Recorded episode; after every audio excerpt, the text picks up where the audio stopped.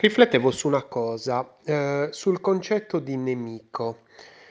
Chi è il nemico, uhm, della nostra esperienza utente? Chi è il nemico del nostro obiettivo? Cioè, molte volte è un un tema molto, molto grande, mi rendo conto, in questo minutino in cui, mhmm, parlo con te, ehm, volevo semplicemente, ehm, approfondire un aspetto importante, ehm, e ricollegarmi a quello che ho detto nello scorso audio, ovvero il competitor, perché mi ha fatto pensare il competitor è visto sempre come un nemico, un nemico da sconfiggere. Ma è realmente un nemico? Perché all'inizio anch'io lo vedevo come un nemico. Ah, quel business, eh, è simile al mio, allora devo distruggerlo. No, cioè, ah, magari anche sì all'inizio, però poi dopo eh, il nemico porta con sé l'odio, no? Il, il conflitto e quindi alla fine da solo ti carichi di tutto quest'odio verso un qualcosa, un business, un- un'altra idea di qualcun altro che prima non avevi.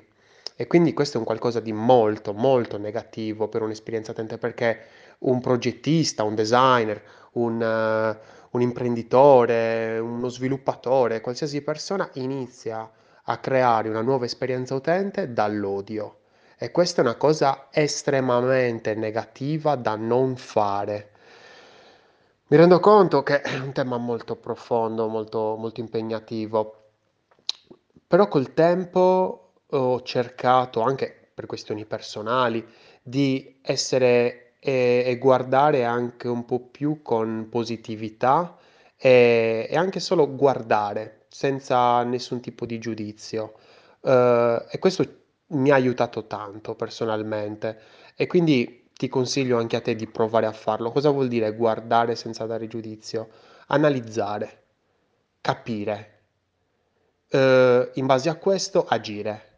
Eh, se abbiamo un competitor, questo non ci deve dare odio, non ci deve dare, non è un nemico, non ci deve dare negatività, ci dovrebbe dare ispirazione.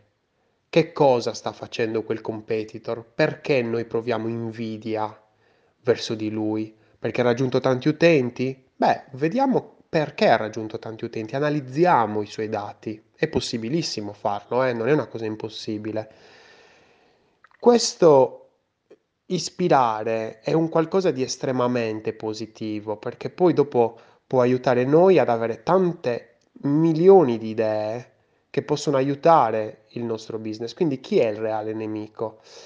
Ehm, mi viene in mente una cosa, un, un qualcosa che è successo un paio di anni fa, eh, quando iniziavo a, a fare kickbox. eh, ho iniziato due anni fa, vabbè, prima facevo altre arti marziali. E- ed è un qualcosa di anche molto, cioè, questo episodio è anche un po' una macchietta, no, del boxer, dove praticamente eh, l'allenatore eh, parla con il, con l'atleta e gli dice: Lo sai chi è il tuo nemico, il tuo avversario? È lui, e indica il riflesso nello specchio. Ed effettivamente ogni volta che mi alleno, ora a casa ovviamente, guardo me stesso nello specchio e vedo il mio vero avversario chi è. E questo è un discorso che poi prende anche spazio nella progettazione, nella vita, ecco. Eh, il nostro vero avversario siamo noi. Siamo noi, siamo noi gli unici che possiamo limitare il nostro obiettivo, siamo noi gli unici che possiamo limitare la nostra esperienza utente perché non dobbiamo limitarla alla nostra visione, a noi. Ecco perché mh, ti stimolo e ti eh, spingo a- ad andare a fare test utente, test AB, che poi magari nei prossimi articoli cercherò anche di approfondire e spiegarti anche un po' meglio. Quindi anche di andare a fare un po' di ricerca per comprendere eh, tutto quello legato al mondo esterno e non focalizzarci sulle sensazioni che proviamo noi. Perché se io provo una cosa, l'ho provata io. l'emozione è un qualcosa di personale. Io non posso dire adesso faccio un'esperienza utente che deve dare gioia. È difficilissimo perché la felicità, la tristezza, l'angoscia sono tutte emozioni personali, ragazzi, personali.